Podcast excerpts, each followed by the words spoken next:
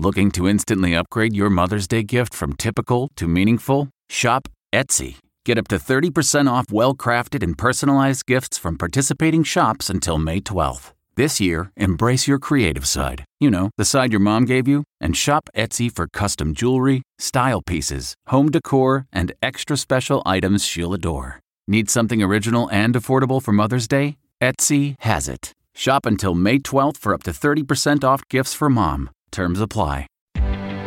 Reporter's Notebook. I'm Steve Futterman in Minneapolis, where the trial of former police officer Derek Chauvin is beginning its final phase, with closing arguments today. The case of George Floyd's death has sparked reaction worldwide. Whatever the jury decides will be reported in countries well beyond the U.S. This is a case that will impact how America's justice system is viewed outside our borders. The prosecution from the start has said, believe your eyes, referring to the video of Floyd dying. The defense has claimed from the start that this is about more than just the nine minutes of video.